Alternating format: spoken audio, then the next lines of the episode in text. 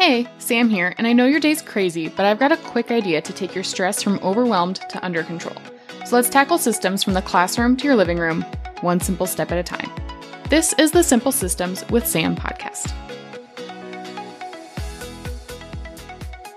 Welcome back to our spring cleaning series, where we are working through the acronym CLEAN on our way to cleaning up not just like the baseboards and the shower heads, which are both good things to clean, but where we're actually working on the systems and the clutter in our everyday life so that we can minimize the stress around cleaning in the future. And if we can take simple steps towards that, I think we're all going to live a little bit easier. So today we're working on the letter A, which is going to stand for arrange. And we've actually worked up to this step a little bit when we were going through C and we were clearing off spaces and categorizing things. We were looking at how much stuff we had, where things were located. When we went through L and we started limiting, we were cutting back on the number of things that we had. And then in E, when we really evaluated all of the stuff that we had and what was the purpose for it, what was the point of where it was and what we're doing with it. Today, we're actually focusing on arranging the things that are left to make the most sense for how, where, and when we use things. And it's also going to kind of like set us up so that you look back and give past you a high five because you're saving yourself a lot of time in the future. So let's start with at home, because at home is always a little bit chaotic. I don't know about you, but I have my two oldest kids right now playing and running around and screaming. You may hear them in the background, and they're always having a lot of fun. And always having a lot of fun means always a lot of stuff that's out. And even though we're trying to limit that, there's always more fun to be found with more new exotic things that we can play with. And so we are going to focus on the home stuff and how we can find a placement of things that makes sense, but not just for us, because we don't want to be the only people that are putting things away or that know where things are, but also for everyone around us. So you need to think about what items are going to go with an item that you're looking at. So as you move through even your front entryway, what items do you generally need in that spot? What items are generally located there that everybody goes there for that one item? Does it make sense there? Is there anything else that should go with that one item? So if you're looking at batteries, what's one thing that you almost always need when you're changing batteries? A screwdriver.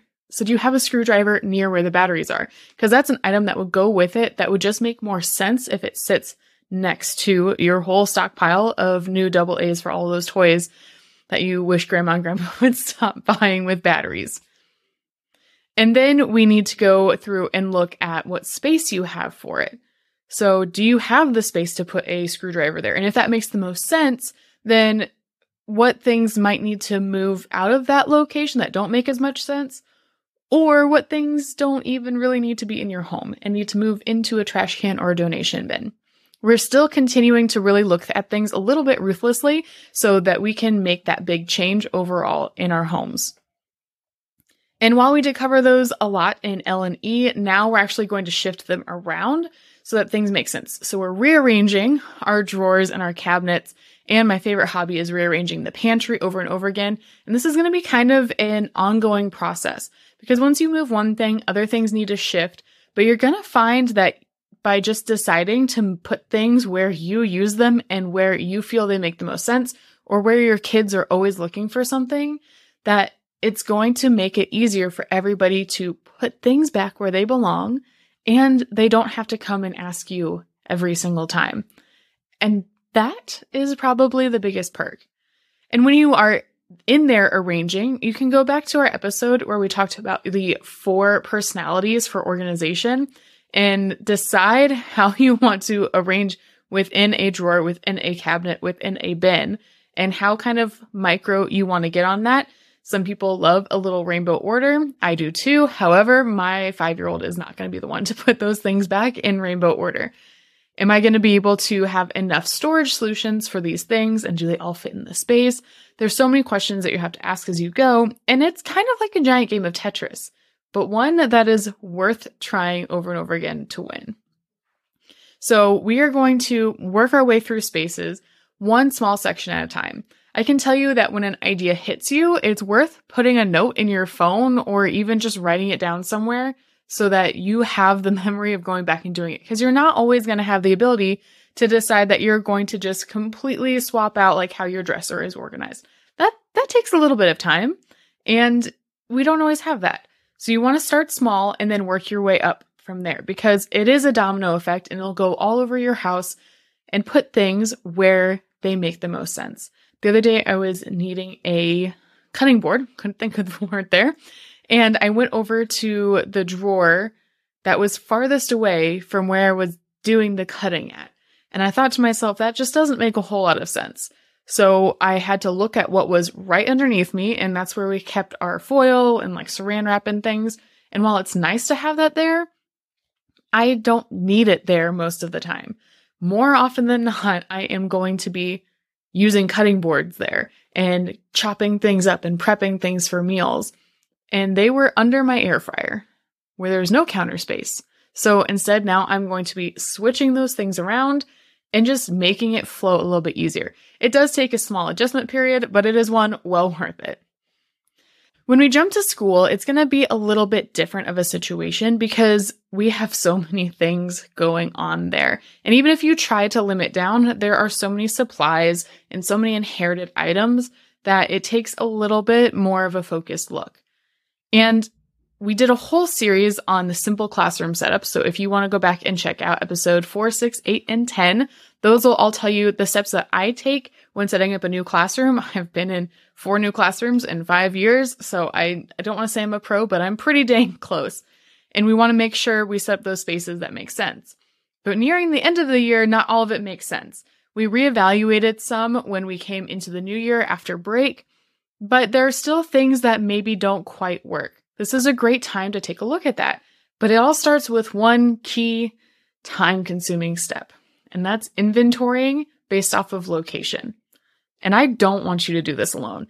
I actually really want you to find some trustworthy students and have them take an inventory for you. First, you need a cabinet numbering system. You need to label your cabinets with different numbers, whether that's with Post-it notes. If you have cabinets where you can write on with Expo marker so that it wipes off, do that. I have some different color coordinated little pieces of paper on my cabinets because I'm a little extra. So I have a red lab station, and that lab station has cabinets 1 through 10. And then the orange lab station has cabinets 1 through 10, yellow, green, blue, purple, all the way around the room. Then my pink lab table in the middle has a slightly different setup. And then my white cabinets in the back have a slightly different setup as well. That's where I keep all the things I don't really want my freshmen finding, like the entire drawer of fidget spinners for a physics lab. It would be best if they just didn't find those for right now.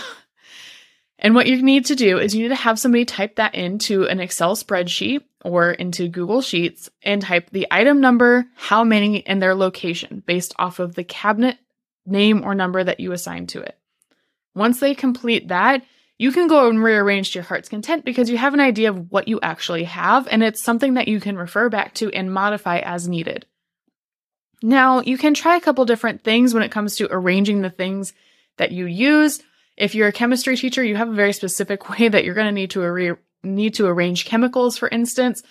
If you are in the middle school realm, though, you probably have a little bit more freedom, and you could do it by discipline. So maybe you have a physical science section or a life science section, and maybe you have it by unit where you put everything you need for unit 1 over here, unit 2 over here. But I just can't really get with that. I have had the biggest of lab supply sections, and then I've gone down also to like a singular cabinet. And so what I've done is tried to create it sectioned off by the type of thing it is. So right now I have an entire section full of sensors, an entire section full of glassware, an entire section full of consumables, and that has worked out really well for me.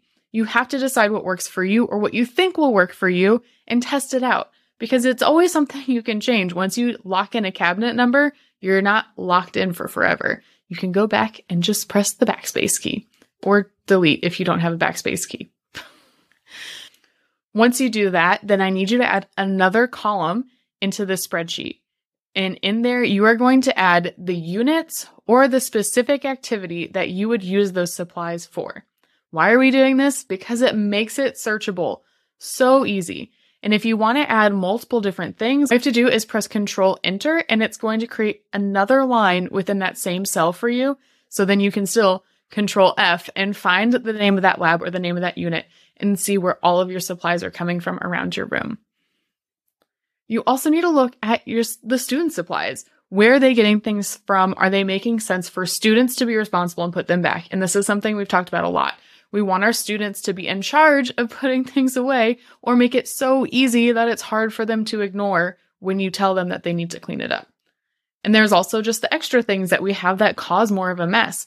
So my extra pencil sharpeners, for instance, they don't need to be there because when people do use them, they just kind of empty the pencil shavings all over the floor. So I'm just going to take those away and I'm going to put them in a tote off to the side that I can still use in future years if it works out. But right now it's not working. And so I'm going to arrange that they disappear from that spot.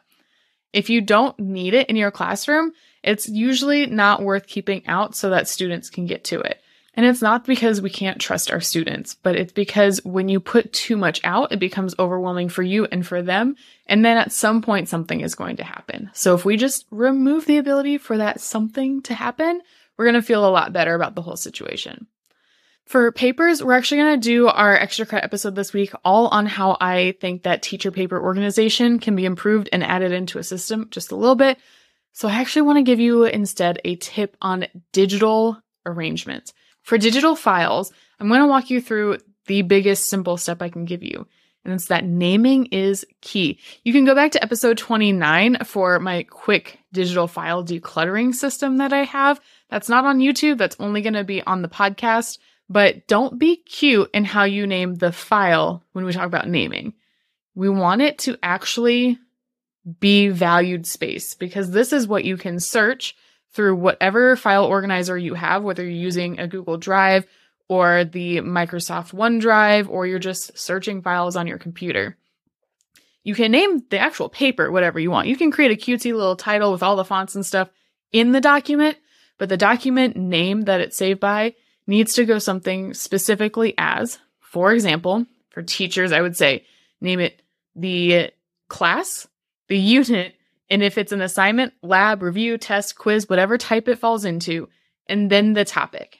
For example, let's just say I have a file sitting around there and I'm going back to rename it. I would call it physical science, that's the class, energy, that's the unit, review game, that's the type of file assignment it is, and then potential and kinetic energy.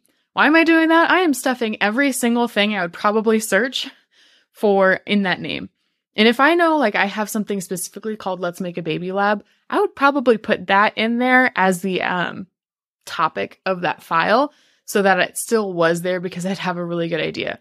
But then you can also just type in things like energy into the search bar and it should pull up everything for the unit energy, maybe some extras, but you would have all of it at your fingertips. So even if you don't have time to drag and drop it into a folder, it's right there when you need to search it because you keyword stuffed everything in that search bar. So for arranging, let's kind of summarize this up because we've been all over the arranging everything world right now. We've gone through your home, arranging things into a space that not only makes sense, but next to things that make sense, and then making sure that everything fits where you want it to be, where you think it belongs without investing too much time and energy or money into it. Then you are going to go to your classroom and you are going to arrange everything by inventorying it so you have a better idea of the organization that you want to implement. Then you are going to go through your digital files and arrange them by titling them something that is so easy to find later on. It's like putting the pens all in one drawer at home. You know exactly where to look or how to find that one specific item. And by doing this, we're going to cut down on all of the wasted time later on. We're going to create a system where other people can help us either to grab things or put things away exactly where they belong.